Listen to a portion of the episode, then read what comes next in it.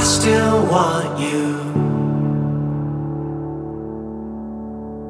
Hello, brother. I'm Grace. Hello, brother. I'm Stephanie.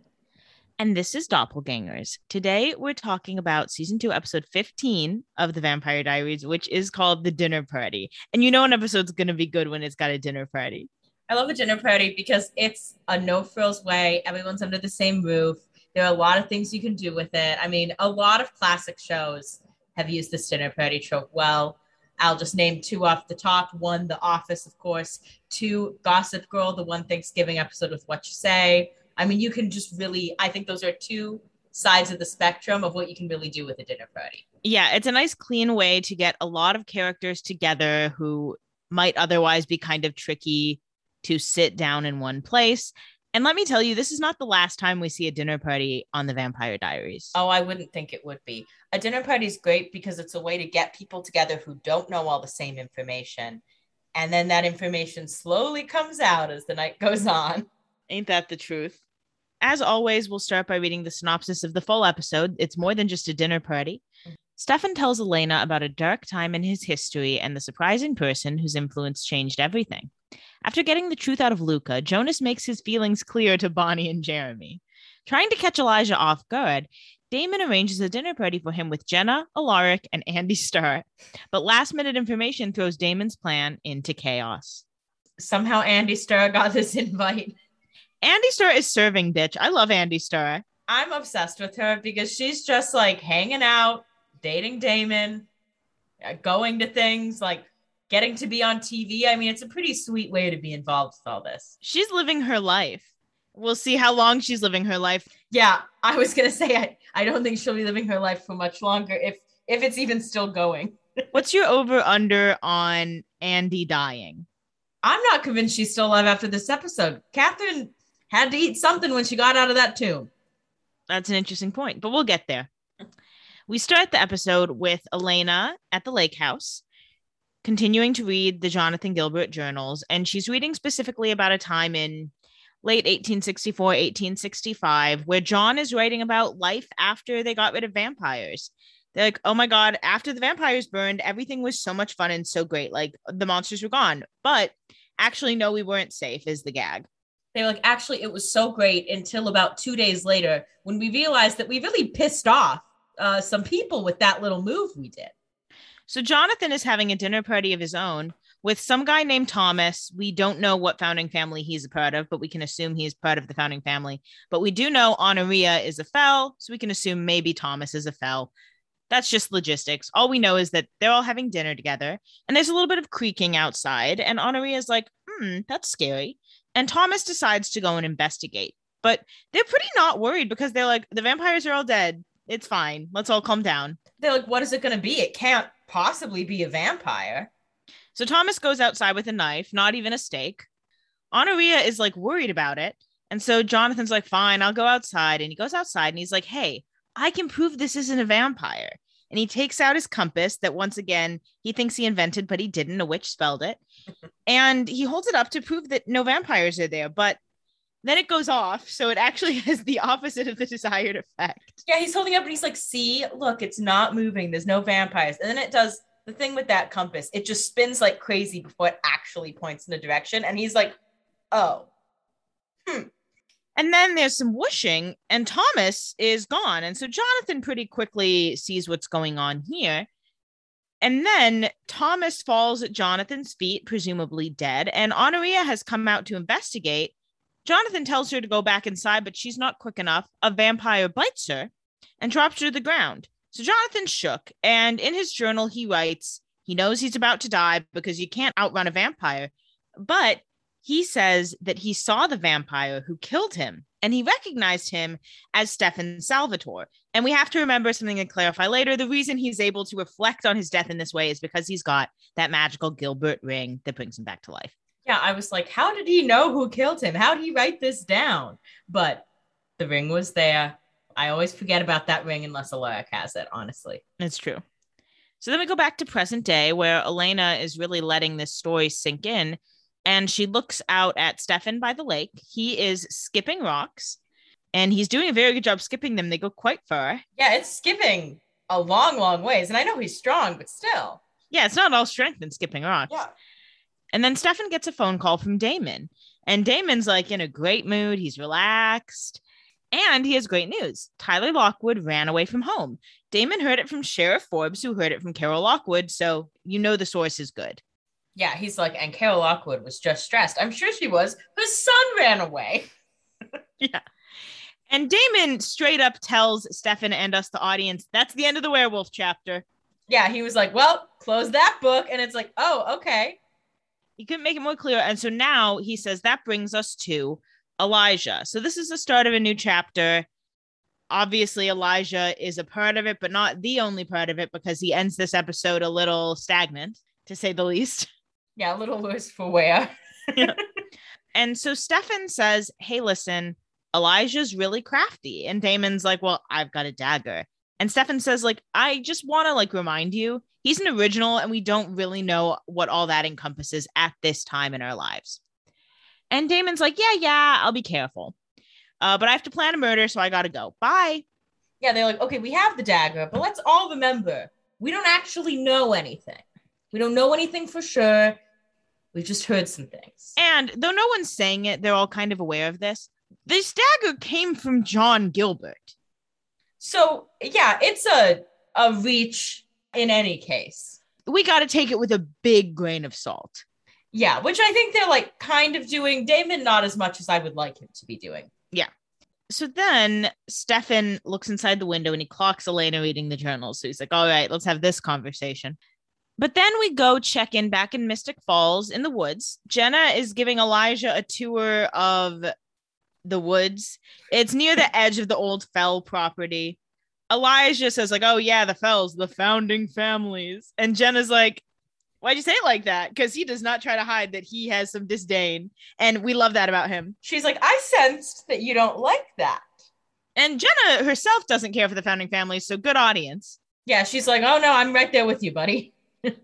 And so Elijah clarifies that his research shows that this land was actually settled two full centuries before the founding families with a migration of townsfolk from Salem. So I want to ask you a question. Mhm. Do you think Elijah knows this as a primary source or a secondary source? Well, he doesn't know where the witches were sacrificed, were burned. I still think he knows this is a primary source. You think he was in Mystic Falls at that time? I think he was in Mystic Falls while the witches had settled, but left before the founding families got to it, essentially. And Jenna, you know, recognizes the name Salem of the witch trials. And Elijah says, so the ever lauded founding families didn't actually found anything. Surprise, surprise. We all knew this. Welcome to fucking America. Yeah. And Jenna agrees. Jenna says, you know, I'm guessing it was the men in 1864 who made a big deal. You know, men can be very territorial. And as, if, on, cue, which of course it was on cue because it's a TV show, Alaric comes in. Elijah says, men can be territorial. Elijah knows what he's doing here. And Jenna says, like, oh, this is my friend Alaric. Interesting to introduce him as your friend, but we don't have time to unpack that. And Alaric says, oh, yeah, you know, I heard you were doing this walk and I want to tag along because, like, I'm a history buff. A lie that barely holds any water and no one buys it, but they all accept it. It definitely doesn't hold water to Elijah because, like, Elijah knows that Alaric knows he's an original. And it doesn't even hold water with Jenna, who it should be holding water with. Like, even Jenna's like, okay, weird. Yeah, fine. Alaric asks where to next, and Elijah says he's curious about freed slave property owners because descendants of slaves are the real keepers of history. Woke king. Yeah. And Jenna's like, oh, I don't have that list with me, even though she's got a bag of rolled up papers. Yeah, she's got like seven full size maps, but she didn't bring that list with her, whatever. So she has to go grab it. Yeah. Also, I just want to say, Miss Mama, invest in an iPad. And so she goes to the car to grab the list and she leaves the men alone. And Elijah says, Hey, Alaric, I know you. You're on Elena's list of people to protect. And Alaric says, Yes, so is Jenna. And Elijah tells Rick, like, yeah, don't be jealous. I don't really pursue younger women. Alaric does not laugh, but Elijah says, that was a joke. yeah, Elijah's like, I was I was kidding. It was funny. I do love the idea that Elena straight up gave Elijah a list. Wouldn't it be funny if like she had forgotten to put like Matt on her list and Elijah killed Matt and she was like, oh, I meant to put him down. Yeah. That's what I'd be scared of if I'm literally writing a list out. Like I'd forget someone. Like not even on purpose, not even someone I don't like that much. Like I just might forget someone. Like especially if he's standing right there, like give me the list right now. Yeah, like you have five minutes. I'd be like, oh, oh, who's that? Who's someone else? Who's someone else? Because you know, she said, okay, Stefan, Damon, Jeremy, Caroline, Bonnie, Jenna. And she was like, okay, who else is there? Alaric. You're like, well, if I put Jenna, I have to put Alaric. Yeah, and then she was like, okay, I guess Tyler. Um, Yeah, or like, oh, Matt. But then you have to wonder about like people who are like secondary acquaintances for her, like not Amy Bradley because Amy Bradley's dead, but an Amy Bradley type figure in her life. She's like, "Mm, she's not that important to me. I really don't care if she dies.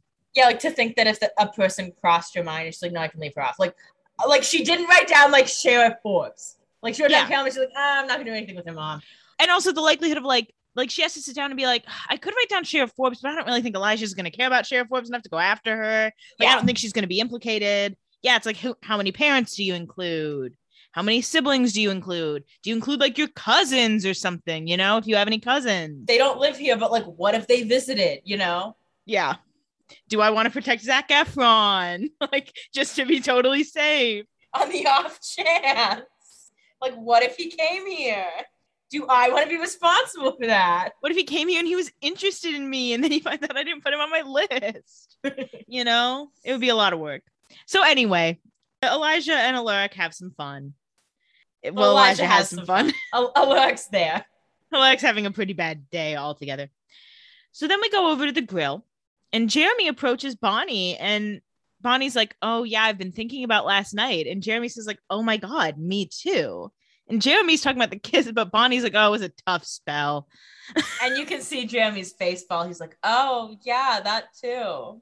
Yeah, he takes the hit pretty hard, but he bounces back. He gets back up. Get knocked down seven times, get up eight.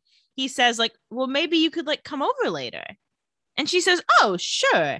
And they like kind of make eyes at each other, but before they have a chance to get too flirty, in comes Luca, and Jeremy's like, "Oh, incoming." Here he comes. What, what does he remember? Let's see. And Luca says, Hey, what happened to me yesterday? And Bonnie says, What? Bonnie's like, what do you mean? And he knows they're lying, but of course he can't prove it. And he's like, I can't remember anything. I was here and then I woke up in a bathroom stall. And Bonnie's like, I don't know what to tell you. I brought you coffee and we played pool. It was a very normal day. Yeah, she's like, I, like we just played a little pool and then I left. Like, I don't know how you ended up in that stall. That's not my business. And again, he 100% knows she's lying, but eventually Jeremy's like, Hey, back off. And he does because he's not getting anywhere in this conversation. Yeah. He's like, okay, well, clearly these two aren't going to tell me anything. The damage is done. It's over. So then we go back over to the lake house where Elena continues to read the journals and Stefan comes in. She says, Hey, are you still mad? And he says, Yeah. He said, yes, I'm still mad. I found out 12 hours ago that you were just going to die and not tell me. So, yeah, I'm mad. Yeah. She says, We had a difference of opinion, Stefan. It's not that big a deal. And he said, You're literally sacrificing yourself to Klaus. Calling it a difference of opinion is the understatement of this century. And she says, You would know because she's he's like over 100 years old. Fun quip. I think it's so funny. She's like, we just, like, we got in a fight, Stefan, couples fight. It's like, you're trying to kill yourself. Like, that's not like a normal couple fight. Yeah. Both of them are going a little big here. Yeah, she's very much like, I don't get what the big deal is. We like had a fight. And he's like, You literally want to die. She's like, so I lied one time, like, of whatever. And they're like, uh, uh, You're like, that's a little bit of a that's a little reductive. So Stefan changes the subject and he says, Hey, what does Jonathan Gilbert have to say? And she says, You know, a lot. There's a lot that he kept from the founding families that like nobody knows that Stefan ever told her. Basically, we know that all this information in these journals, the founding families don't know. And this is confirmation for you of your secret journal theory mhm. which is great. I stand by my argument that basically, like, the founding families don't really care about the fact that there are other journals. I'm not saying they shouldn't.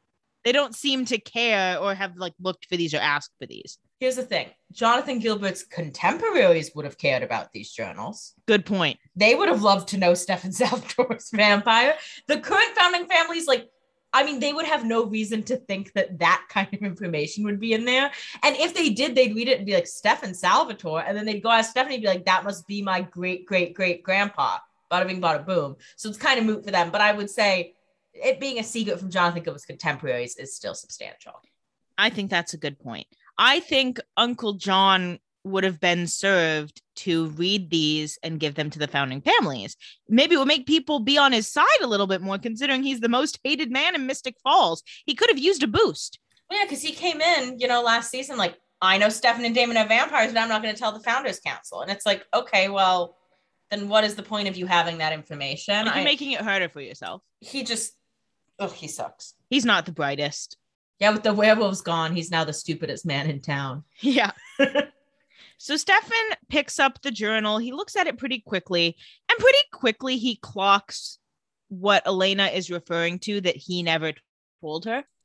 And he says, Okay, uh, so we were really angry at the founding families for what they did to Catherine. And I did not know that Jonathan Gilbert had a ring that would bring him back to life, that would make him survive. So me killing him, yeah, that sounds like me.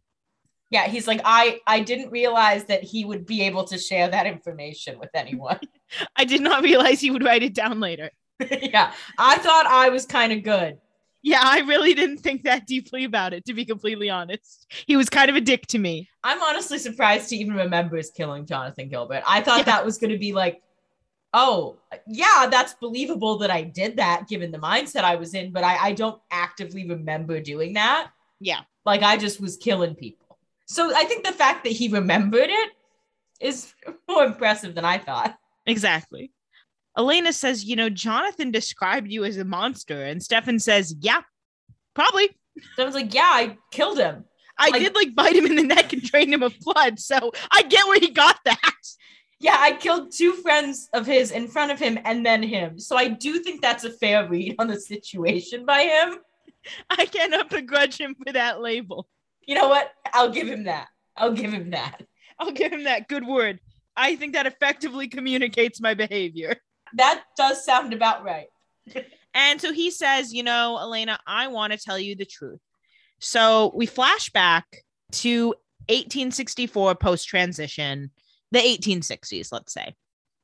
And Stefan says, you know, right after I became a vampire, I really relished in it and I went to a pretty dark place drinking a ton of blood. And we see him with a bunch of like girls in his house and they're all dancing and literally begging Stefan to kill them. Same girls. Yeah, I- I'm I'm next in line, girls. Just let me get this corset on right quick. They're all like swaying, dancing, getting drunk. And he says, Who wants to die next? And they're like, Me, me, me. What a life. And Damon comes in and watches in horror. He's like, "What are you doing?" And Stefan says, Hey, I brought enough to share. And Damon says, Hey, need I remind you that the town is hunting us? You can't kill this many people. And this is very reminiscent of some early scenes in season one with the roles reversed. And oh, how the tables have turned. And Stefan says, Hey, Damon, we're not getting hunted. All the founders are dead or about to be. And so Damon takes matters into his own hands. He goes up to the girls individually, compels them. He's like, Hey, leave, get out of here, never come to this place again, forget everything. Yeah, like don't talk about this, just go. And Stefan's like, Oh man. He's like, "I was having fun." But Damon does keep the girl playing the piano in the background. And she's like, Okay. She keeps playing. I mean, she's she's got a job to do. She understood the assignment. And that is professionalism. yeah.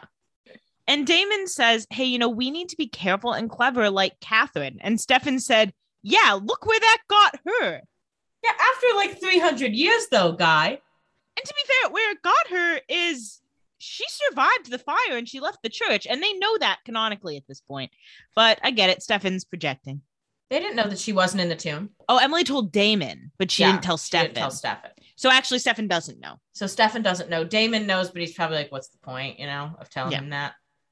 Yeah, Damon's like, well, I'm leaving town. That's not his business. I hate him. Yeah, he's like, "This bitch turned me into a vampire, and now I'm gonna leave." Yeah. So Damon says, you know what? I'm done here. I'm done with you. I'm leaving town. And Stefan says, no, like, please. I'm so sorry. I'll like be better. Like, stay. And Damon's like, nope, gotta go. He's like, "Please, brother, I want to be a vampire with you." I know it's pretty sad. And Stefan in voiceover, present day Stefan tells us that he was feeling a lot of guilt for what he did to his dad, killed him, and what he did to Damon made him become a vampire. And so, in order to survive, he had to turn off his humanity.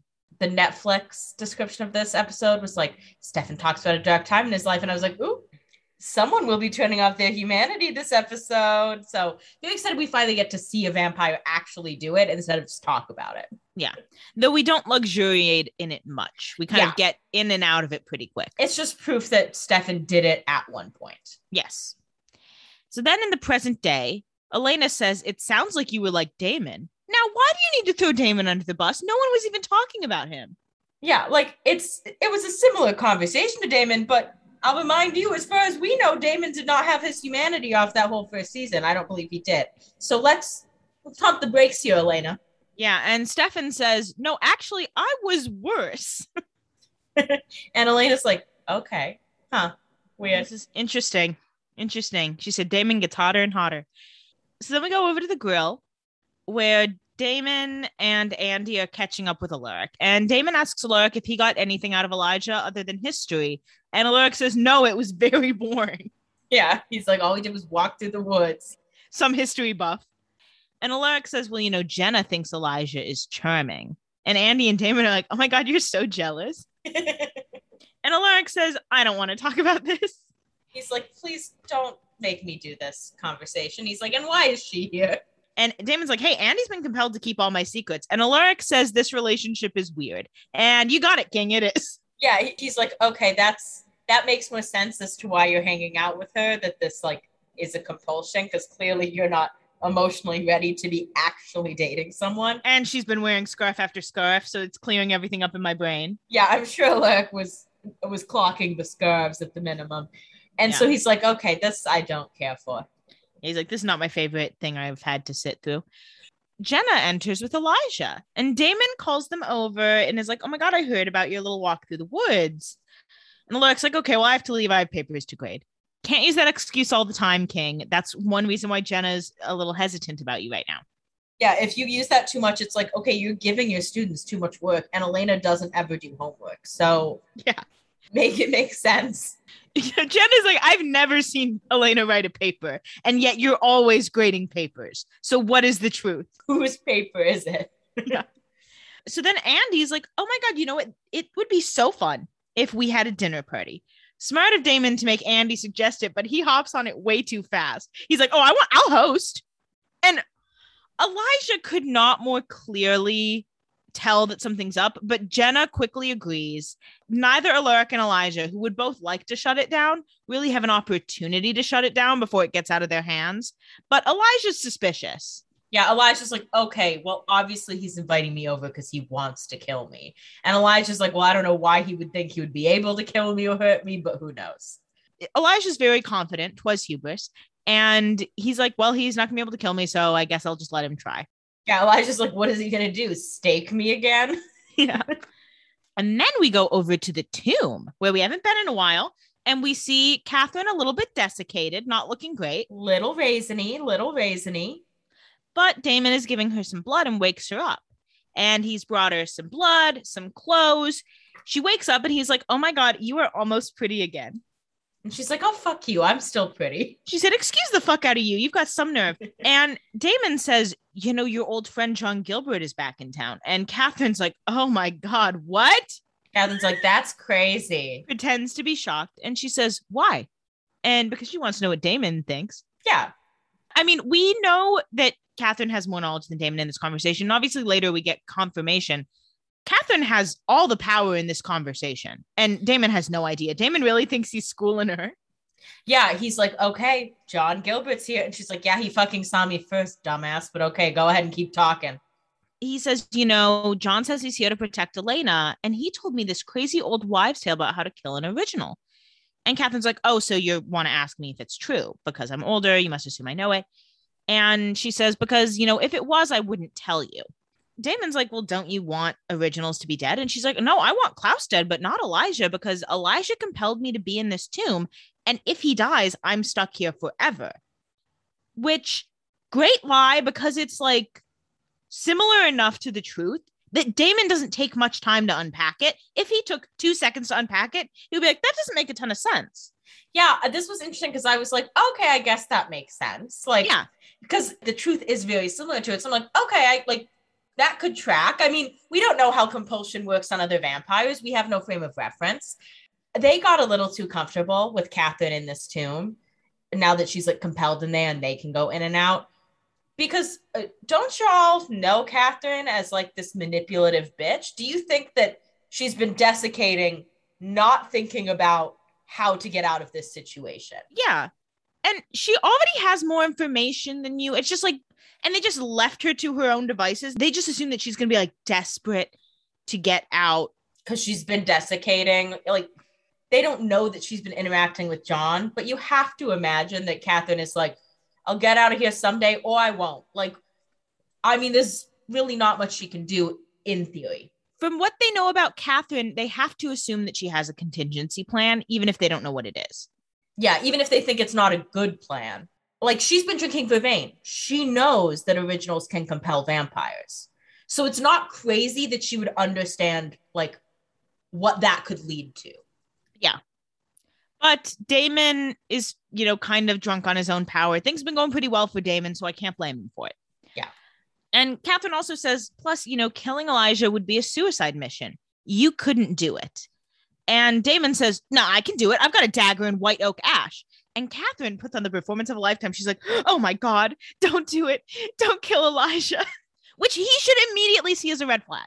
I understand this, like falling for this move in theory, but not if it's Catherine. I mean, that just isn't believable. Like, why would Catherine, like, she would know enough to not give it away that much? Like, even if she was shocked that he had said that and knew that and like knew that that was an issue, like, she would have played it off better than this. Yeah.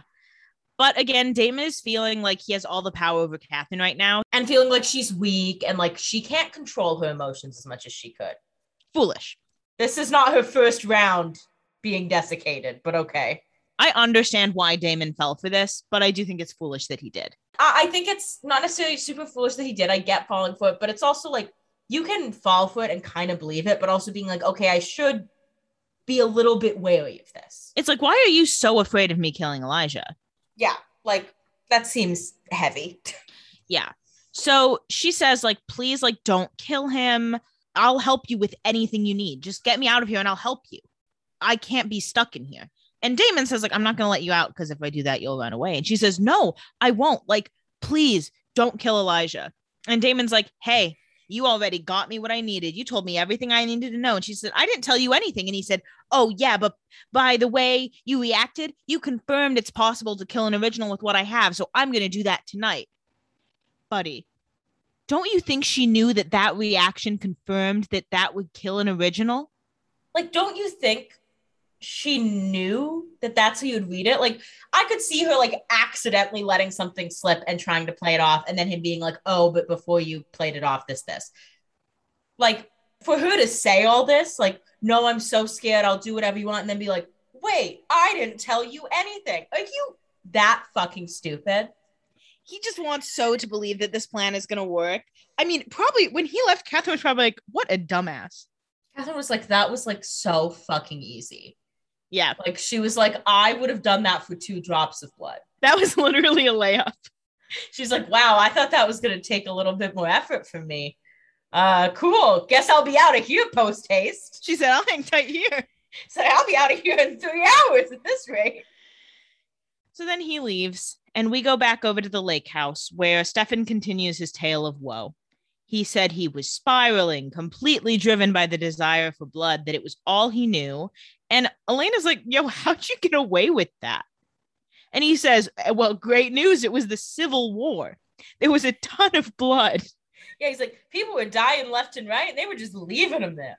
Yeah. So then we go to 1864 where he's like in a like Civil War tent drinking blood from dying soldiers. And I have to say, it's hard to tell what color their uniforms are. Yeah. So we're not really sure if he's killing Union soldiers or Confederate soldiers. I'm praying it's Confederate, but those uniforms look pretty dark. Yeah, it was it was either a navy or it was a very dark gray, and it's impossible to tell.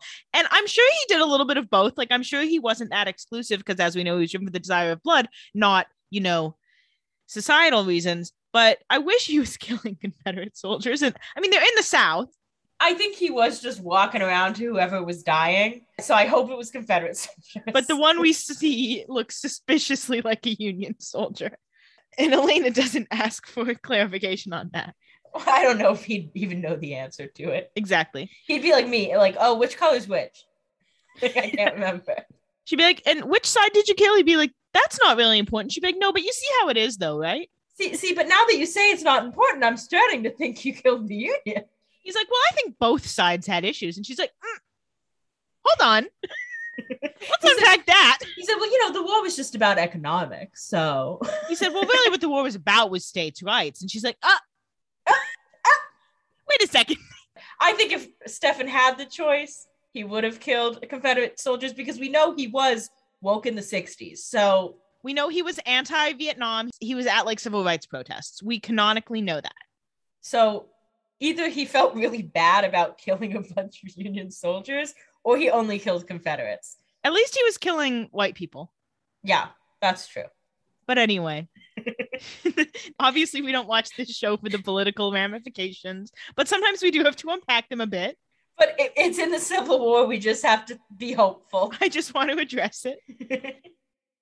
And so then in the tent, he sees a nurse. And the nurse starts walking into the woods. And Stefan says, Hell yeah, dinner time. So he follows this woman into the woods, chases her, and he tries to tackle her, but then she tackles him. We see some veins, so we know it's a vampire. And quickly it becomes clear that it's not just any vampire, but it is the one, the only Lexi. oh, the smile that came across my face. I was so excited. I was very excited for her to come back. We saw the name in the opening credits, but you didn't notice it, which is good. I was worried you would notice it because Yeah. I wanted it to be a surprise, and it was. I was so happy. I saw a little blonde curl and I was like, oh, who's this? And then I saw the face and I was like, So thank God we see Lexi again after her tragic death in season one, episode eight. Elena is shocked to learn that that's how they met. Elena says, like, what is Lexi doing in Mystic Falls? And Stefan said, well, she heard it was a good town for vampires. She didn't hear about everyone being burned in the church. well, it seems like maybe she heard about it and then everyone got burned and then she got there. Yeah, So it kind of worked for her. Like she kind of missed the bad part. yeah, but unfortunately, she did not have as many allies as she thought she was going to have. But Stefan is nice enough to take her in because he did attempt to kill her. She's like, I would say thank you for inviting me in, but you know, you did almost kill me, and sunrise is coming, so beggars can't be choosers. And then she looks around and she sees a bunch of dead bodies, and she says, Or should they be? Yeah, she's like, "Eh, was this a mistake? She calls him a ripper. And this is a new term in our Vampire Diaries glossary that we will hear again. Oh, okay. I think it's fairly straightforward. Yeah. And Lexi describes it, how she defines it is that there's good parts and bad parts of being a vampire, and he is the bad parts. So a ripper is basically all the bad parts of being a vampire. We get it from, I'm assuming, Jack the Ripper. Or just ripping flesh. I mean, Yeah, it's it's like a serial killer type vampire. That's a term we'll hear again. yeah, like you're just killing everybody, no concern about anything. You're just eating what comes in front of you, Mhm, which I assume would happen pretty often if someone turns off their humanity. mhm. So this is a vocab word. It's our first introduction to it. Keep an eye out for the word ripper, everyone. And Lexi says, "Well, we're gonna have to change that." So then we go back to present day at the lake house, and Stefan's kind of in his feelings, and he says, "You know, talking about Lexi brings up things I'd rather forget." And Elena says, "Oh, like Damon killing her?" He's like, yeah, that. "Yeah, I'd rather forget that." No, duh. So then we go over to the titular dinner party at the Salvatore house where they're getting, you know, food and drinks set up. Andie's with Jenna in the kitchen getting drinks set up. And Andie says, like, hey, I noticed that there's like some tension between you and Alaric. And Jenna says, Can you mind your fucking business, Andie? And Jenna says, you know, I really like him. And she says she even more than likes him, but she's like, but I just can't shake the feeling that he's hiding something from me. And now John is in my ear saying stuff that I don't want to believe, that I don't believe. Yeah, she's like, I, I was feeling a little iffy, and now John keeps feeding me stuff that only adds to that. And now I don't really know how to deal with this because I do like him, but I also need to pay attention to this. And Andie says, you know, trust is key in a relationship. I'm so lucky Damon tells me everything. And Jenna's like, okay, I'm done with this. Please, I don't want to hear about that. Yeah. So then we go and check in with the boys. Damon and Alaric are prepping cocktails in the study, parlor, whatever. Alaric's a little hesitant, and Damon says, Hey, there are no bad ideas, just poorly executed ones. And Alaric's like, You know, I don't really like Elijah being in the same house as Jenna. And Damon says, Hey, nothing's going on tonight. It's just a fact finding mission. And Alaric barely buys this. Yeah, Alaric's like, okay, I don't think so, but clearly we're gonna do this regardless, so it kind of doesn't matter. This train has left the station. But Alaric's like, really? So there's no sneak attacks, no surprises? And Damon's like, yeah, no way, dude, no way. Yeah, and Alaric's like, okay, well, what the fuck am I gonna do? It doesn't really matter. Andie comes in and says, hey, Jenna needs help with the wine. So Alaric goes to help. What kind of help she needs with the wine, I don't know. Yeah, I feel like that was like Jenna was like, can you send Alaric in here? And Andie was like, well, I'm not really good at lying, so here we go. So Alaric goes to help Jenna with the wine, leaving Damon and Andie alone. So Damon opens a box of tools, and Andie's like, Oh, what's that dagger for? And Damon says, Dessert. Elijah is stronger than me, so really all I have is the element of surprise. And Andie's like, Oh, I kind of like Elijah. He's very old school and classy. And Damon's like, can you shut the fuck up? He's like, I didn't ask for your opinion on the man. yeah. And Damon says he is old school and classy. So after dinner, encourage the men to retire to the study for drinks while the girls do coffee in the kitchen. And Andie says, mm, that's a little sexist. And Damon says, shut the fuck up. He's like, can you just do what I ask you to do? He's like, I swear to God, it is so hard to find good help these days. He's like, you are losing your appeal minute by minute. yeah. Someone knocks at the door and it's John. And he says, Oh, I heard you guys were having a dinner party with Elijah, and I decided I couldn't miss the fun. First of all, that's not how parties work. you can't just come to someone's house. I get the sense that that is how parties work for John. Like, I don't think he's ever been actually invited. So he doesn't know another way. I think he thinks this is how you go to parties. Like, he's like, well, no one actually invites anyone to parties. And it's like, John, yes, they do. He watches movies where people get invites. He's like, that is so crazy that they made up invitations for a movie. No one invites people to parties. John is one of those people who would tweet that, like, isn't it crazy in movies how everyone actually sends out like paper invitations? That never happens. Like, it's all word of mouth. And everyone's like, John, have you never been invited somewhere? yeah. He's like, what? Invitations are real? The good thing about John, uh, pretty hard to be embarrassed because he has just no shame. Yeah, he has a very high level of confidence for being ugly and hated. I think he honestly is just used to it. And so he just kind of shuts it out. Which, hey, that's admirable in a way. You got to hand it to John. And Alaric says, Oh, there's not going to be any fun and games tonight. Alaric's like, I don't want you here. no one, literally, John walks in. Everyone is upset to see him. He doesn't have one ally here.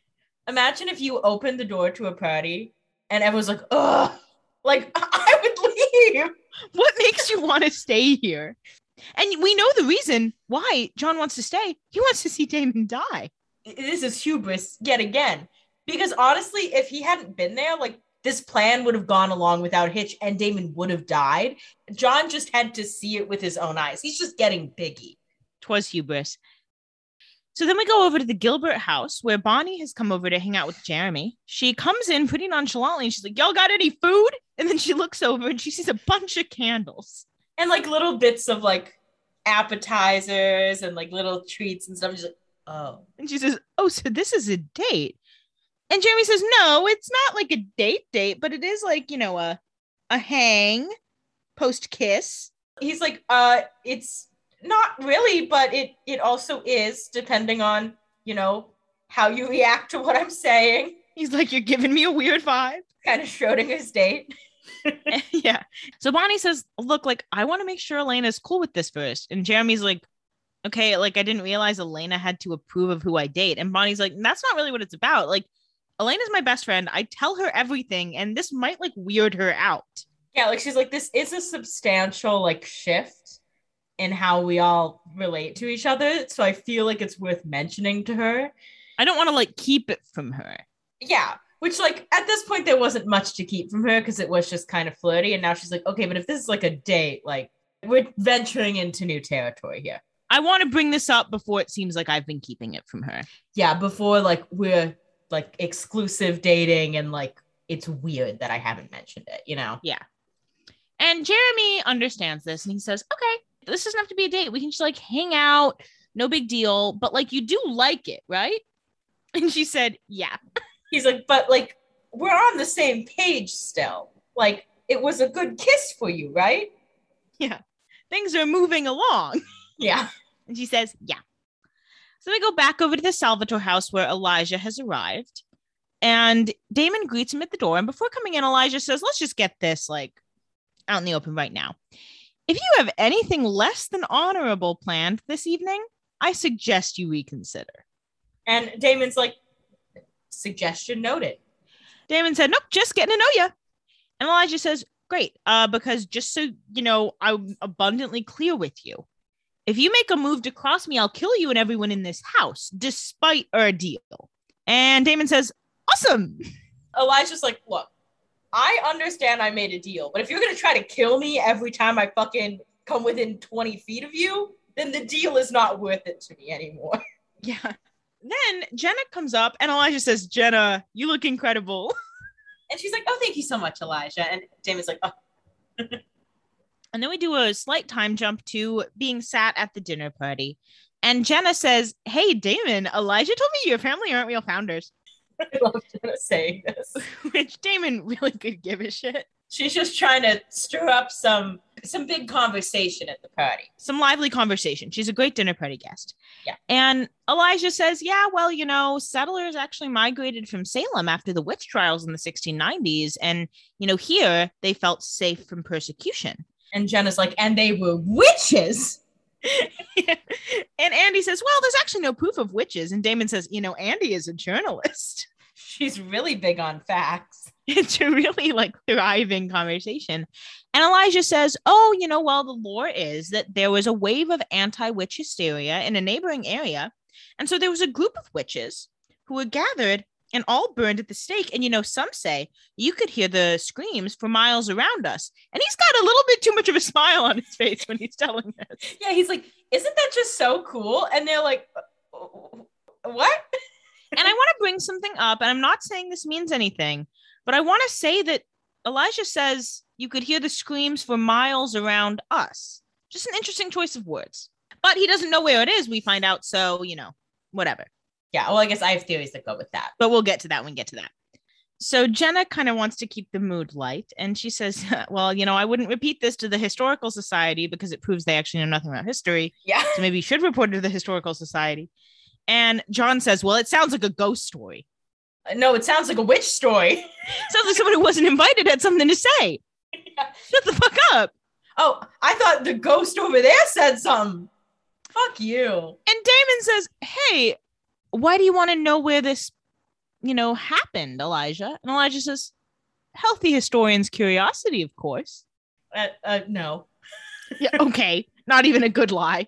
I mean, what else is he really gonna say? Yeah. He's like, um, uh, I'm a historian. That's my character. So First of all, I, I can't make it any more clear that I'm writing a book on small towns in Virginia. yeah. One thing about me is I'm writing a book. He's like, have you heard my cover story? That that's it. It's there. That's all the information you need. So then we go back over to the lake house where Elena continues reading the journals and remarks that Jonathan Gilbert got crazier over the course of his life. And she's like, Well, guess that's what happens when you're obsessed with vampires your entire life. Elena said, "Good thing I'm dying in a month." Yeah, she's like, I don't want to turn out like this. And then she finds a part of the journal that references the originals and research he did about the originals.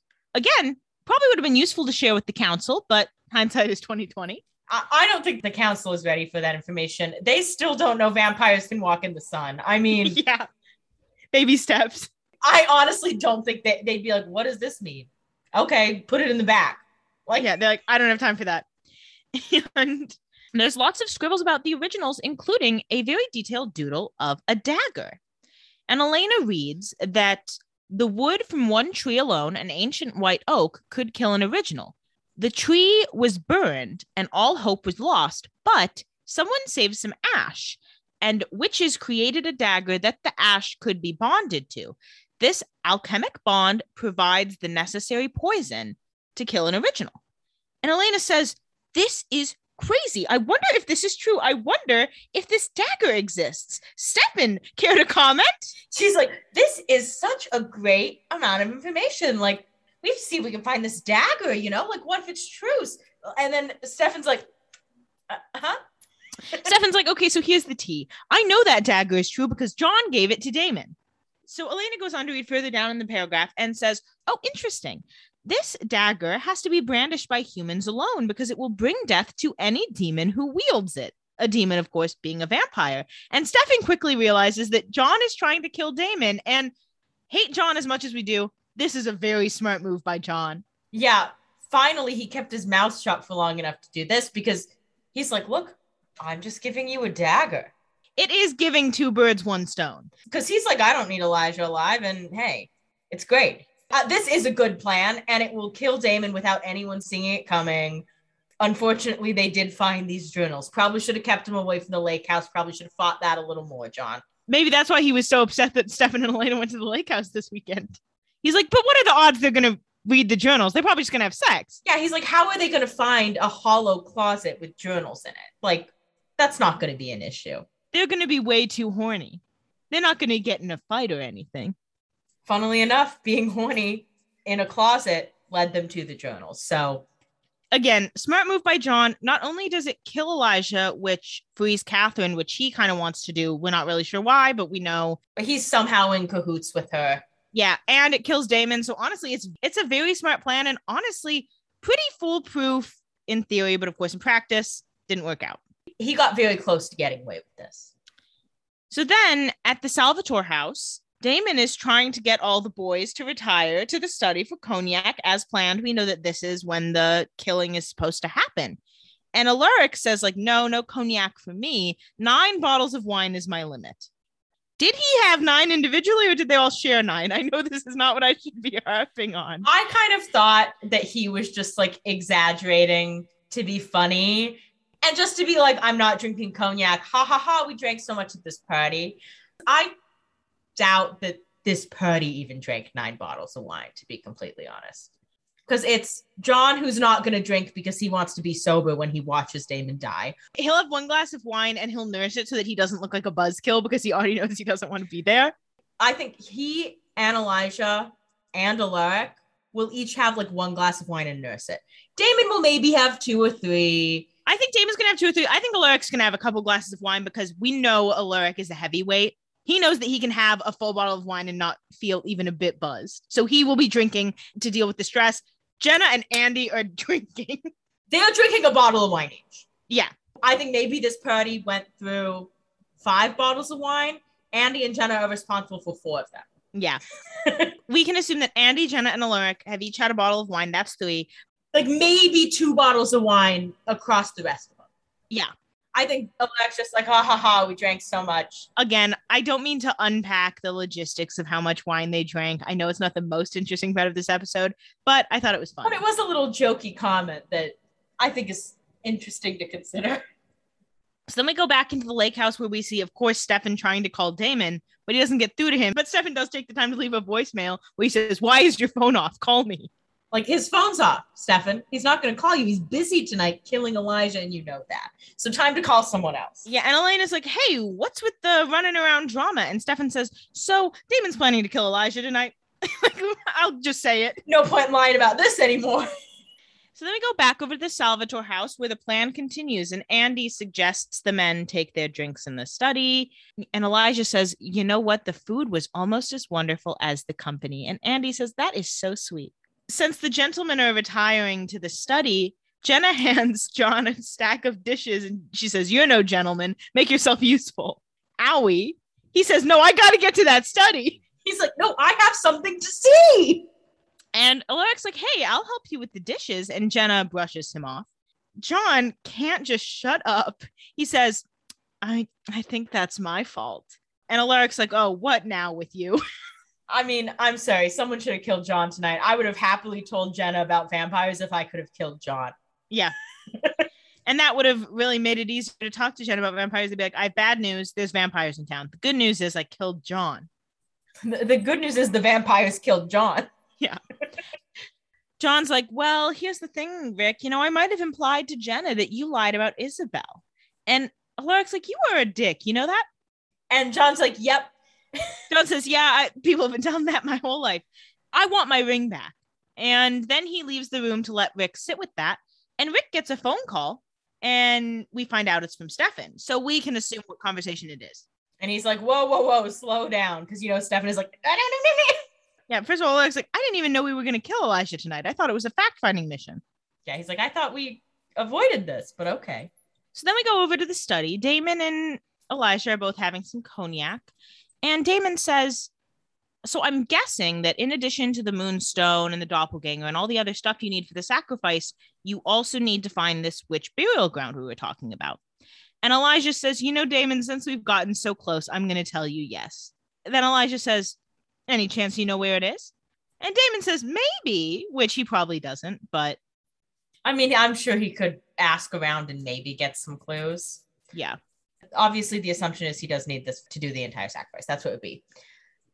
I don't think it's impossible that it's the same tomb that they burn the vampires down in.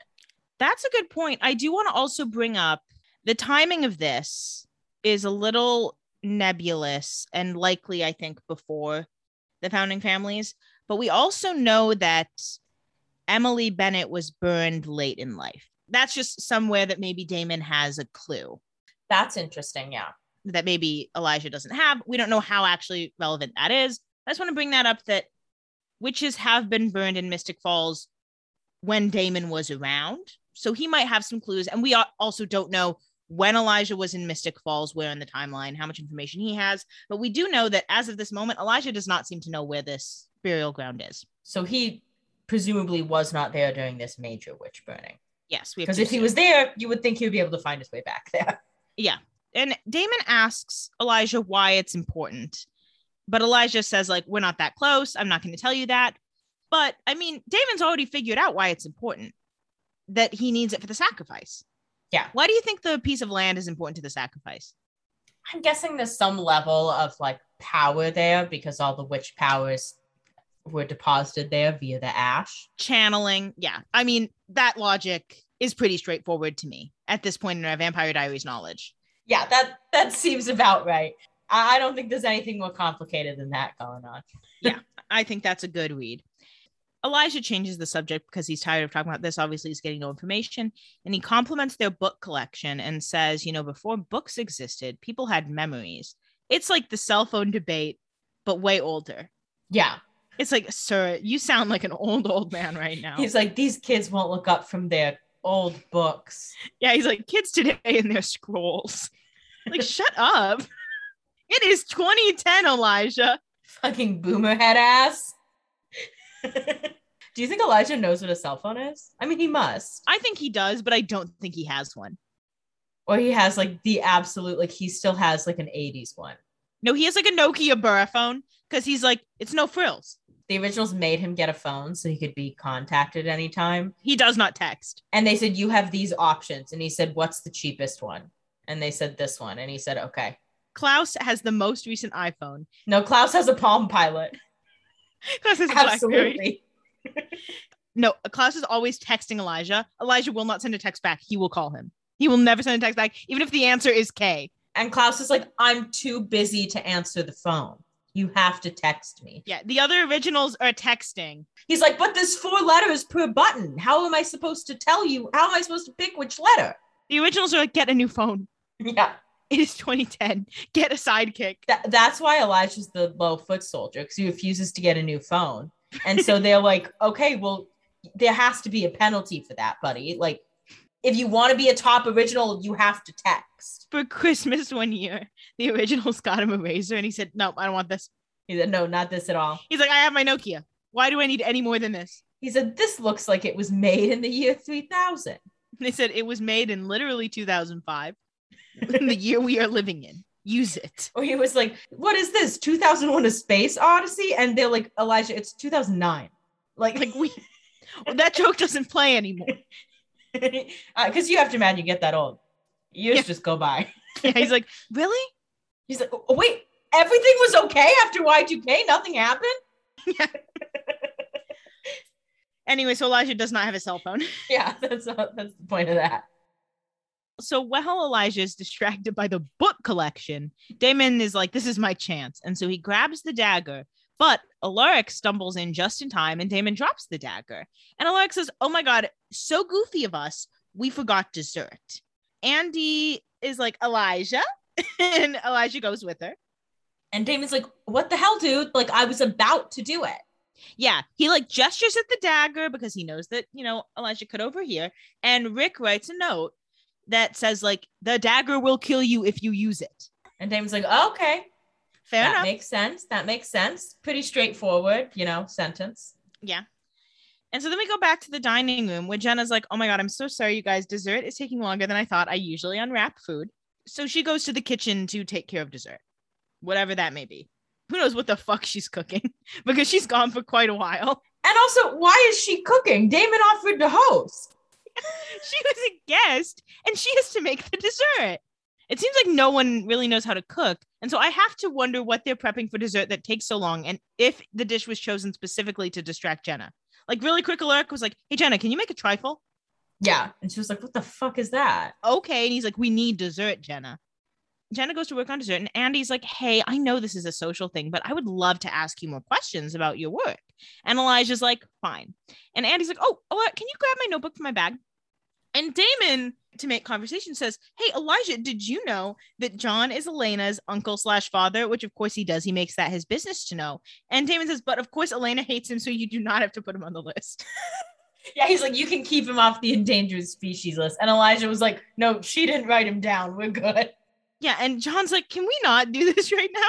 John's like, "Do you really need to dig at me right now? Like, go pick up that dagger, buddy."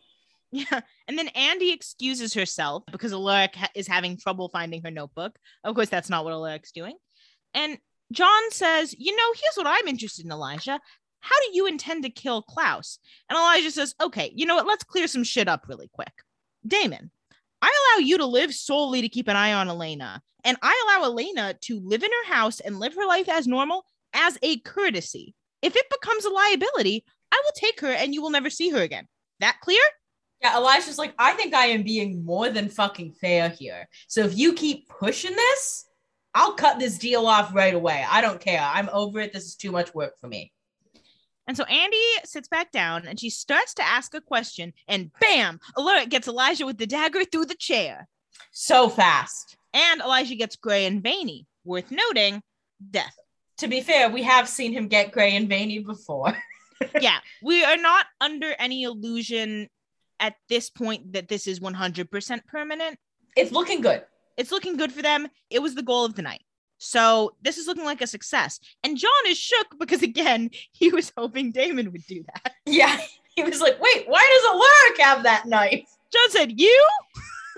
Said, "Oh my fucking god." And Alaric puts the dagger down on the table and he says to Damon, Now get rid of him before Jenna comes back with dessert. And Jenna is fighting for her life in the kitchen.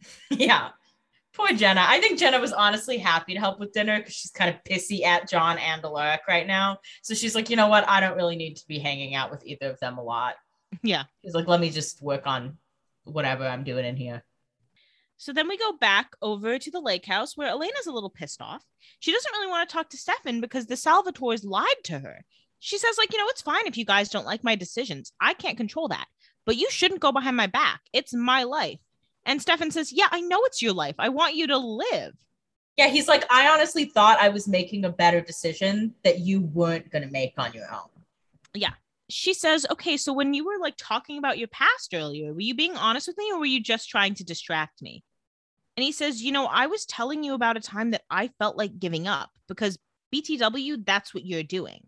You won't admit it. But that is what it is. Yeah. And he says, And Lexi would not let me give up, so I'm not letting you give up.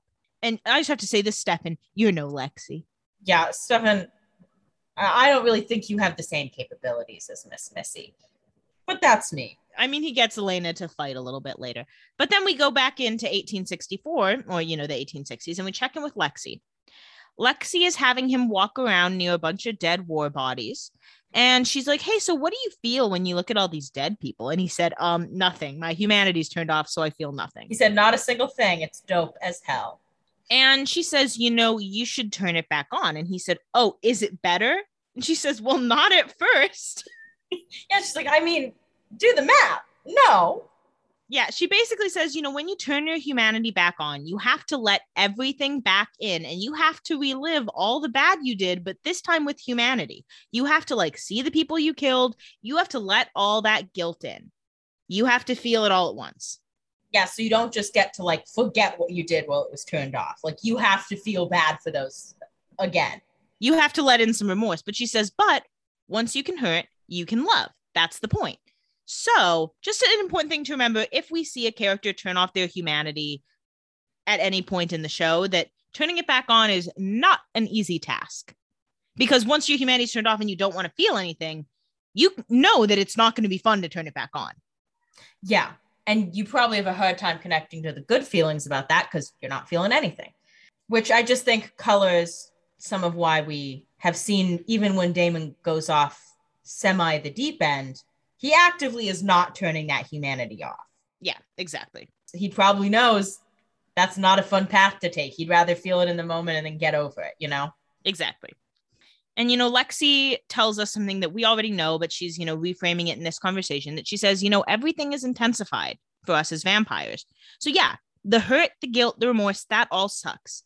But for the same reason, the love is really good. That's so nice. I know. She's an angel. It just reframes that that this whole show is a love story more than anything. Mm-hmm. And I'm sorry, I'm I'm watching this and I'm like, uh, oh, and Stefan was never into you. Yeah. So you two never hooked up? I call bullshit on that, Stefan. Me thinks you kissed at least a couple times. Yeah, And maybe you didn't like date. I'm ready to kiss Lexi right now, and she's not even saying this to me. She's saying this to someone else. If she said that to me, looking at me, I turned my humanity back on right then and there. Exactly. I'm set, bitch. I'm sorry, I would. So then we go back over to the lake house, and Stefan kind of sums up the point as to why he told this story. He says, You know, Lexi taught me, she convinced me to fight for a better way for my survival. And he's like, And that's what I want you to do is to fight for your own survival. And he kisses her forehead, and clearly he's gotten through to her, but he does leave her alone to kind of sit with this new information. Yeah, let her kind of understand that and come back to him and say, like, you're right, instead of waiting there and being like, so, Being like, Did you get it? so you got the message I gave you? I, I did, I told you so. Right? Yeah. He's like, I'll let her come to me with that. Yeah. he said, mic drop. So then we go over to the Salvatore dungeon. Damon and Alaric are dropping Elijah's body off in one of the dungeons. And Alaric is like, you know, you said there would be no violence. And Damon says, you know, you killed him.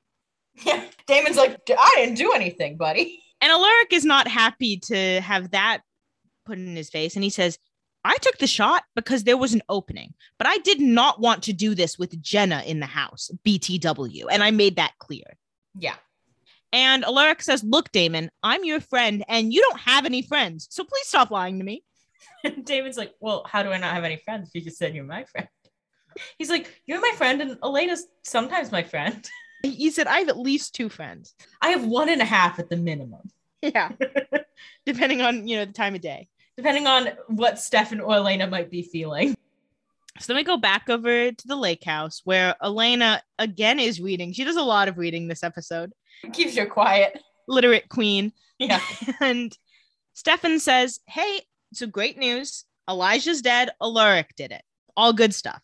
And Elena says, You know, the reason the dagger would kill a vampire if they use it is that the originals believe in truth and honor and that vampires shouldn't kill other vampires. Which, I mean, I think that kind of changed over time because we've seen Elijah kill some vampires, but whatever.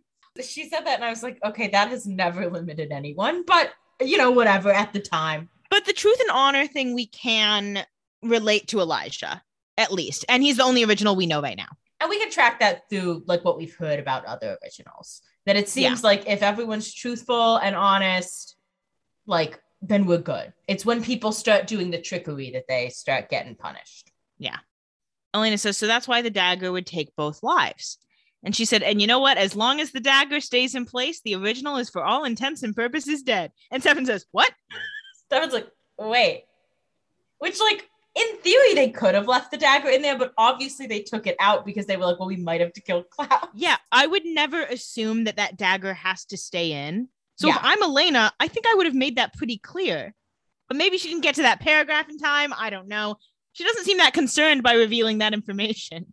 You know, she also just learned about the dagger today. They all know about this dagger. So it's not crazy that she would think that they knew that. Yeah, and she just learned it today. But it is funny that she's like, I mean, she obviously was able to be like, oh, you guys don't know it would kill a vampire. Like, oh my God. But then she just stopped reading for a little bit until they took the dagger out. and Stefan very quickly like panics. He's like, oh shit.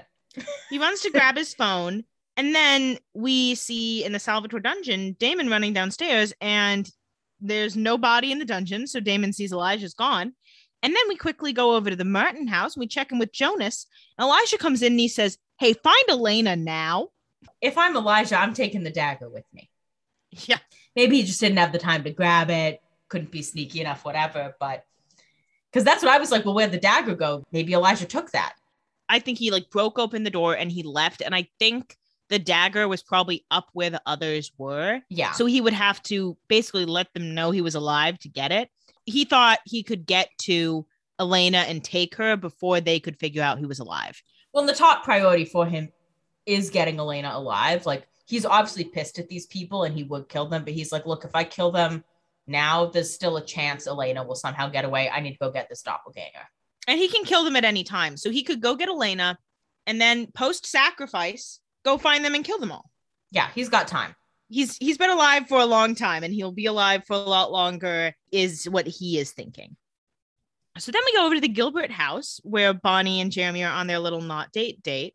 Bonnie's practicing fire stuff. And Jeremy asks how it works. And she says, Oh, it's channeling. Like you can channel an element, whatever. And Jeremy's like, Oh, well, you could channel me since the human body is mostly water, which is an element. Seems like Jeremy learned what an element was this week in science Yeah. class. And Bonnie's like, Maybe. So it's very sweet. I think it's funny because you know that's not true, but Bonnie was like, let's see. I know it's an excuse for her to touch his chest. So she's like, "Oh, let's try." And so she like touches his chest. There's a little bit of like romantic tension. And then the door slams open and in comes Dr. Martin. The moment is over. The moment is way over. He basically like pins Jeremy to the wall with some magic really quick. And then he goes up to Bonnie and he says, Hey, what did my son tell you? And Bonnie should say, like, I don't know what you're talking about. He told me nothing, blah, blah, blah. But I get the move here, which is basically to try to get them on her side. She says, He told me about your daughter, how Klaus has her. I want to help you get her back, and I want us to all work together. Now, Jonas isn't really looking for new alliances at the moment because he's got one very important alliance, and that is an original, which is, no offense, stronger than a 16 year old witch. Yeah, who just learned she was a witch. And honestly, even if she had not told him that Luca told her something, I think he would have pulled that in- in- information out with his own spell. Like this would have come out. You done the same exact spell. Exactly. And better and faster. So Dr. Martin grabs Bonnie by her face and says, This is for your own good. And he does a spell and she cries. And then he like drops her on the ground and he says, Hey, you know, if any harm comes to my son because of you, you will be answering to me, BTW. He leaves. And as soon as the door closes, Jeremy falls from the wall. So Jeremy goes up to Bonnie and he hugs her while she's crying and he asks what happened. And Bonnie says that Dr. Martin took her powers. How permanent you think this is? You think Bonnie's gonna be without her powers for a while? I think at least for a while. I don't think it's like permanent, permanent. I think it can be undone. I think probably what he did was just like block them. Yeah. The same way you would block a tomb door, for example. It was pretty clear when he was doing this. I was like, well, he's going to, at the minimum, take away some powers because clearly she's complicating his plan. And Yeah. obviously, in theory, she could help, but he's like, look, I just need my daughter back. And if I have this little group of ragtag people trying to fuck with the originals, it's going to probably hurt my plan. So the less power they have from a witch, the better. I could just focus on me. But I think like she'll get her powers back. Sure. I think it'll be at least an episode before she does. But it, they're not gone forever. So then we go back over to the lake house where Elijah has arrived.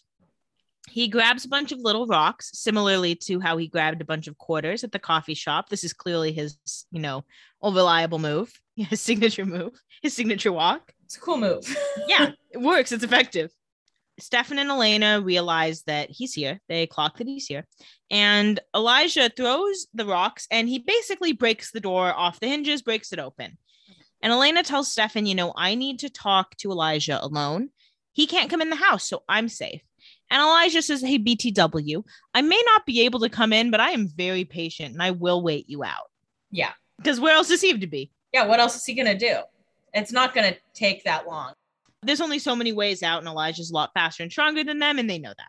And see, I wasn't convinced that he had to be invited in, honestly. Yeah. I thought that was an original's power, but this does seem to confirm that he does have to be invited in. Yes, that's an excellent point. So Elena shows up in the doorway. She says, How y'all doing? How y'all doing? Elena says, First and foremost, uh, they shouldn't have done what they did. Yeah, she's like, look, I was not in the loop on the killing you plan. I want to make that clear off the top. And Elijah says, Okay, so the deal is off. And she's like, oh, see, I don't like that though. Yeah, Elena says, Actually, no, we're just going to renegotiate. And he was like, why would I negotiate with you, you fucking 17 year old human? It's all confidence. Elijah says, You have nothing left to negotiate with. And Elena says, you want to fucking bet? Elena says, I've got one very important thing. And Stefan is eavesdropping as all this is happening. Elena pulls out a knife, and Elijah kind of rolls his eyes because he sees where this is going. Yeah. And Elena says, You're going to have a lot of trouble luring Klaus to Mystic Falls once the doppelganger bleeds to death. And Elijah says, Yeah, Stefan's not going to let you die, so I'm not taking this seriously. And Elena says, You're right. He won't. He'll heal me with his blood, and then I'll kill myself and become a vampire, just like Katherine did. So we're going to keep our deal. This is kind of the only move left. Uh, I do think she would have chickened out killing herself, but hard to say. I mean, if she has blood, Stefan could have snapped her neck, done it for her, you know? Exactly. And I think Stefan would have done it given the circumstances. So Elena takes this time to make it very clear that say, like, I want to keep her deal. No one I care about gets hurt, even if they've tried to hurt you. Because she's like, look, clearly Damon's gonna keep trying this shit, so I might as well add a add a rider.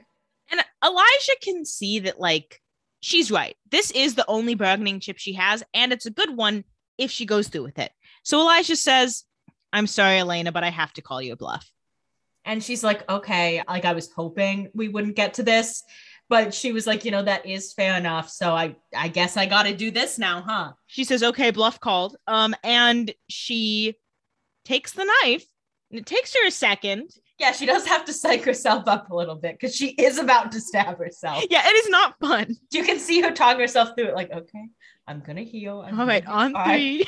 Yeah, like, but she's like, I just gotta fucking do this. I mean, he called my bluff. I've put it out there. I have to do it now. She's like, I guess I'm stabbing myself today. Like, I didn't think this was how this lake vacation was gonna go, but but here we are. So she does stab herself in the stomach. Yeah, she screams. Elijah panics. Neither of them thought she was going to do it. you can tell Elijah really did not think she was gonna do it because as soon as she stabs herself, he's like, Oh no, no, no, no, no. And pretty quickly, Elijah says, Okay, fine, you can have your deal. And she says, Give me your word. Yeah, she's like, I need to this confirmed before I do this. And he gives his word. He says, like, okay, let me heal you. And so she goes out of the house to let him. And I don't know where she pulls it from. I don't know how she does it, but she stabs him with the dagger that they have, and he turns gray and veiny. Good for Miss Elena. Imagine if she pulled out the wrong dagger first and was like, I'm gonna stab myself. And he's like, No, why do you have that dagger? Once Elijah's gray and veiny, Elena kind of collapses on the porch. Stefan gives her some blood and heals her. And Damon's head pops out. So we know that he got here before Elijah did. That's how this plan got into motion. And Damon, you know, gives a little quick quip. He says, Quick tip, uh, don't pull the dagger out. And Elena's like, I know, God. Elena's like, ha ha ha ha. She's like, Can you let my stab wound heal before you make a joke? And so then we go back over to the Gilbert house where Alaric and Jenna are talking about the dinner party. And Alaric's like, hey, where did John disappear to? And Jenna says, maybe where the rest of the dinner party went. Because obviously she went to cook dessert and then she came back and everyone was gone. Yeah. And she was like, Okay, well, that was rude. And Alaric's like, I'm so sorry. He doesn't really have an excuse for it because he can't come up with something. So at this point, Jenna's tired of it.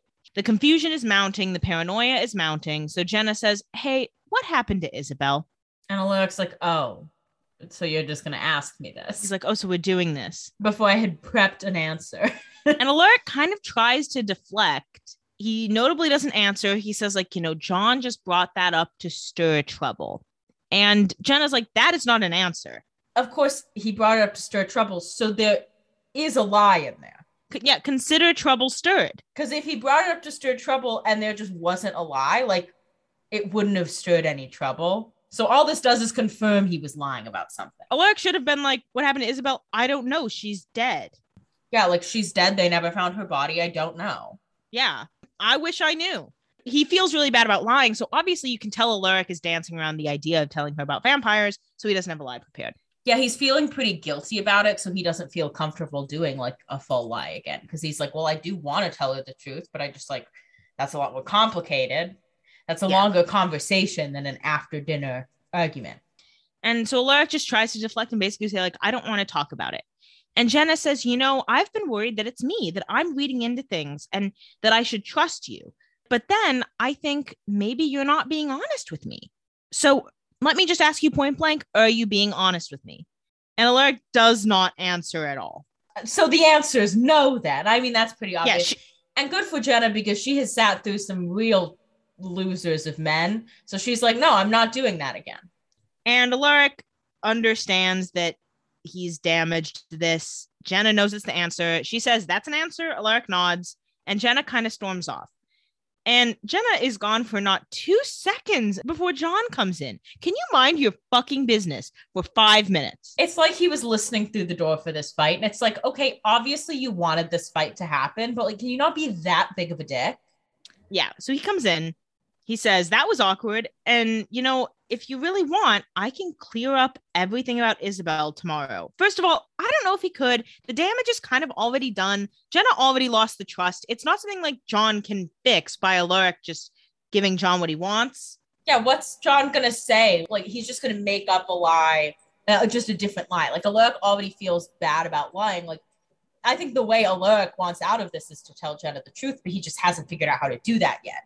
Yeah. because that's like not really a decision just for him because that does alter like Elena's life, Stefan and Damon's life, and like And Bonnie's and Caroline's. I mean, and Jeremy's. Yeah, everyone's. it brings a lot more people into it. So that's why he like didn't want to do it because he's like, I haven't thought through how this affects everyone because you know she's not as Team Gilbert as much of this family, but there's still a lot to unpack before you can feel comfortable having the girl who you're the guardian for hang out with her vampire boyfriend.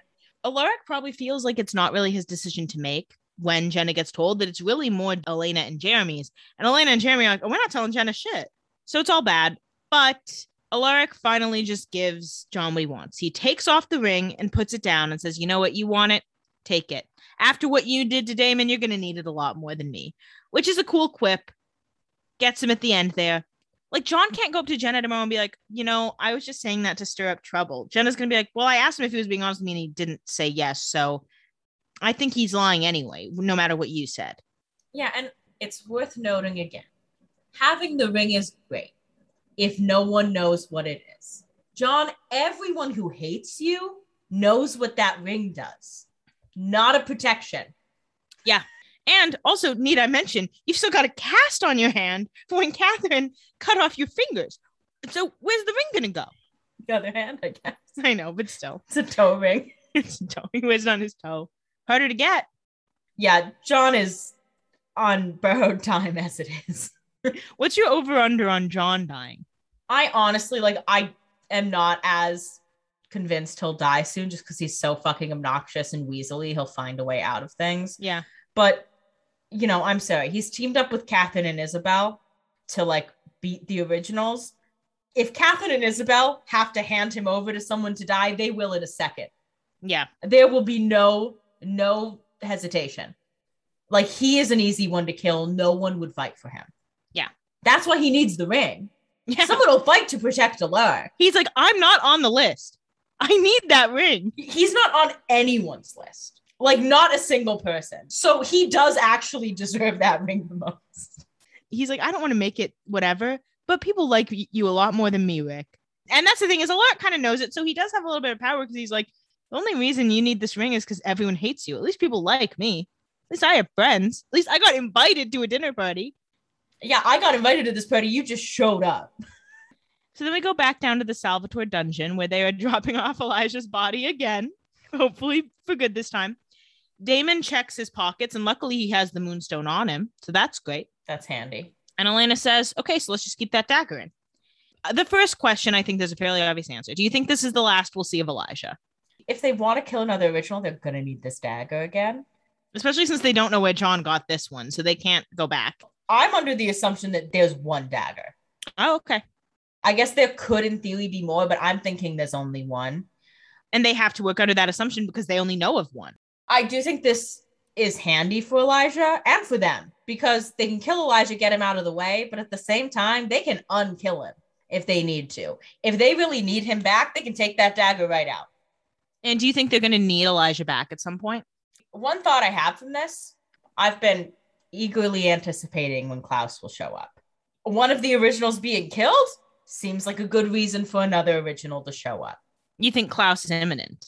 I think Klaus is imminent in general. I don't think he's necessarily the original that will come from this, but I think either Elijah's popping up again soon or it'll be Klaus being like, it's my turn to come to town. Although, as far as we understand it, Elijah is the only original that knows the doppelganger's here because he wanted to keep that to himself.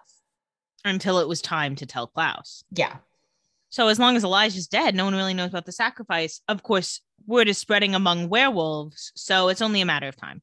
I mean, I think the werewolves would still be out of luck regardless. I think the one issue with whether Elijah will stay dead or whether this information will stay in Mystic Falls, the Martins, because they want their fucking sister slash daughter back. So how long do you think Elijah will be dead? And who do you think is going to undead him? I could see another original coming and un- undeading him. I could see the Martins coming and undeading him. I think everyone else won't feel the need to do that unless like Klaus comes and they're like, oh, it's actually more important that we kill him. So we're going to take the stagger back really quick.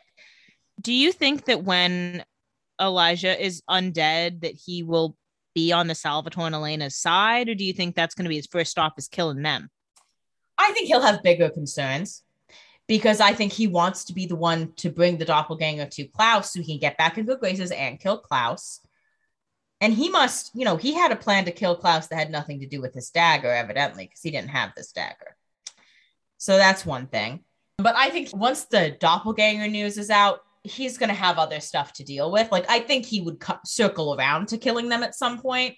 But also going off that, like, Katherine could come wake Elijah up and be like, okay, let's go sort this out. Because clearly Isobel and Katherine have their own plan of what they want to do with Klaus for whatever reason. They don't even want him to make it to Mystic Falls. There's a range of things that could happen. Elijah could stay dead. I think the fact that it's as easy as pulling a dagger out makes it hard for me to believe he'll stay dead in this dungeon. Sure. That's it just seems too simple to undo for it to not be undone. Yeah. So Elena starts to leave because it's been a long day for her. And then she says, You know what? You guys want me to fight? Fine, I'll fight. But you can't keep anything from me anymore. From this moment on, we're doing it my way. To which I would say, We've kind of been doing it your way so far. But the boys agree. They were kind of like, okay, well, you know, we're always going to do it your way, quote unquote, until you make a bad decision, though. Yeah. like this this doesn't really alter how they're moving forward with it but they're like yeah yeah you're right we'll go with you because you know why fight her on this Yeah. The only real difference of opinion they had is that she was like, I want to die. And now she's like, "Mm, Actually, I maybe don't want to die. So they're like, Great. Now we're on the same page. i think she probably was like i want to die because that's the easiest way out of this Yeah. that can keep everyone safe but for her elijah's dead other people don't know the doppelgangers there, she's like, okay, maybe we're good. hmm Or at least we might not have as many problems as we thought we did. Elena leaves, and Damon mentions to Stefan that he's like clocked her change of attitude and asks how Stefan did it. And Stefan's like, Well, I told her a little bit of a story about myself. And Damon realizes that the story was about Lexi, and Stefan says, Remember her? And Damon's like, obviously I do. I mean, he like he clearly looks like sorry about that. Yeah. So then we go back to 1864 really quick, and Damon's got his suitcase and he's leaving town as promised. And Lexi says, Going somewhere? And Damon's like, Oh, you must be the vampire who my brother complains about. And Lexi says, And you must be the brother who hates him. And Damon says, Yeah, well, we're at irreparable odds. So that's kind of just where it is. And Lexi says, Hey, just so you know, all that hate you feel like towards your brother and towards the world, you think you have it under control, but you don't. And it will get the best of you. And he says, Okay. he said, sure, fair enough. Yeah, he very much ignores that comment because he's like, I don't really have time to deal with that right now. And he tells Lexi to help Stefan because he needs it. And Lexi says, Yeah, I will. That's the plan. Well, I think this is sad and, you know, not sad because I think it's clear from this and from this earlier conversation Damon had with Stefan when he's dancing with all the ladies. Damon wanted to help Stefan not be this like ripper type of vampire. He wanted that. He tried to tell him Stefan was not about to listen to Damon. Yeah, Damon didn't feel like he could help him. He couldn't. I mean, he was like, he's not going to listen to me. He's going to do his own thing. And I'm just going to get my feelings hurt being around this. Yeah. So I think Damon is happy Lexi was there to help him because Damon was like, he's never going to listen to me, but he needs to listen to someone. So thank God he found someone. And I think it makes sense that Damon didn't leave town until Stefan found someone that would help him. hmm So I don't think Stefan is really noting how much care there was in Damon's actions then. Yes. Ain't that the truth? So then we go back to the Salvatore house in present day, where Damon goes up to his bedroom and he hears the shower on. So he's like, Oh, Andie, I thought you left. But it's not Andie. It's Katherine in the full nude asking for a robe. Obsessed. The girl knows how to make an entrance, baby. How- yeah, how long was she in that shower? She's pretty as fuck. She's like, he's gonna get up here eventually. She's like, I can hear him downstairs. Why is he still talking to Stefan about Lexi? She's like standing in the part of the shower where the water can't get her. She's like, if I'm in here too fucking long, my hair's gonna frizz. Yeah. She's like, Damon, hurry the fuck up. Get up here. and he says, Hey, how'd you get out? And she says, Dumbass, She says, Oh, you fool. you fool. She says, I knew that if I begged you not to kill Elijah, that's exactly what you would do. You know, yes, originals can compel other vampires, but if they die, the compulsion wears off. So when you killed Elijah, I'm free. And Damon like takes a second and be like, hmm, oops, I probably should have guessed. Takes a second to be like, okay, yeah, that definitely makes a lot of sense. I should have thought about that. Yeah, he's like, okay, I did miscalculate there. But she says, Hey, listen, I'm still here. I didn't run away. So I meant what I said, and I'm gonna help you. I mean, she did stay. I'll say that's true. Yeah. Damon looks a little bit unsure about it, but I mean, she raises an interesting point. So, do you think Katherine is going to help a ragtag bunch of heroes? I think she's going to help Isobel and John, and that may overlap into helping them somehow, but she's not here to help them. Yeah. Katherine is not here to save Elena's life. Let's say that. That has never been her goal. That's the end of our episode. We are now obviously going deep into. Into the originals chapter, which feels like a sign that Klaus is coming. Santa Claus is coming to town. Ain't that the truth? And so previously you had made a prediction for when you thought Klaus would come to town. That episode has passed, and obviously things have changed since you made that prediction. When do you think we will meet Klaus knowing what we know now? And keep in mind, this was episode 15, and there's 22 episodes this season. I'm going to say it's either next episode or episode 19. Here's my question I'm going to tell you that we do have an episode that is called Klaus. What number do you think that episode's going to be? It's either next episode or episode 19. All right, we'll see. We'll see. I'm sticking with those 16 or 19. Are you excited to meet Klaus? I am so excited. I'm more excited to meet him than I was to meet Katherine, and that's saying something. Oh, I'm excited. I'm excited to meet him. I'm ready. Hopefully, it's soon. because I do know what he looks like, and I think he's going to be even hotter when I see him on the show because I've only seen like a couple pictures. Do you know if he has any accent? I don't, but now I'm excited at the possibility since I know he was an English nobleman for some time.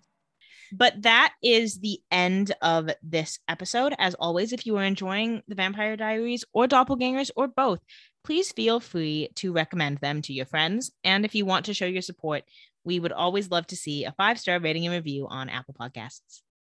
And follow us on Instagram at Doppelgangers Podcast. See what's going on through the week.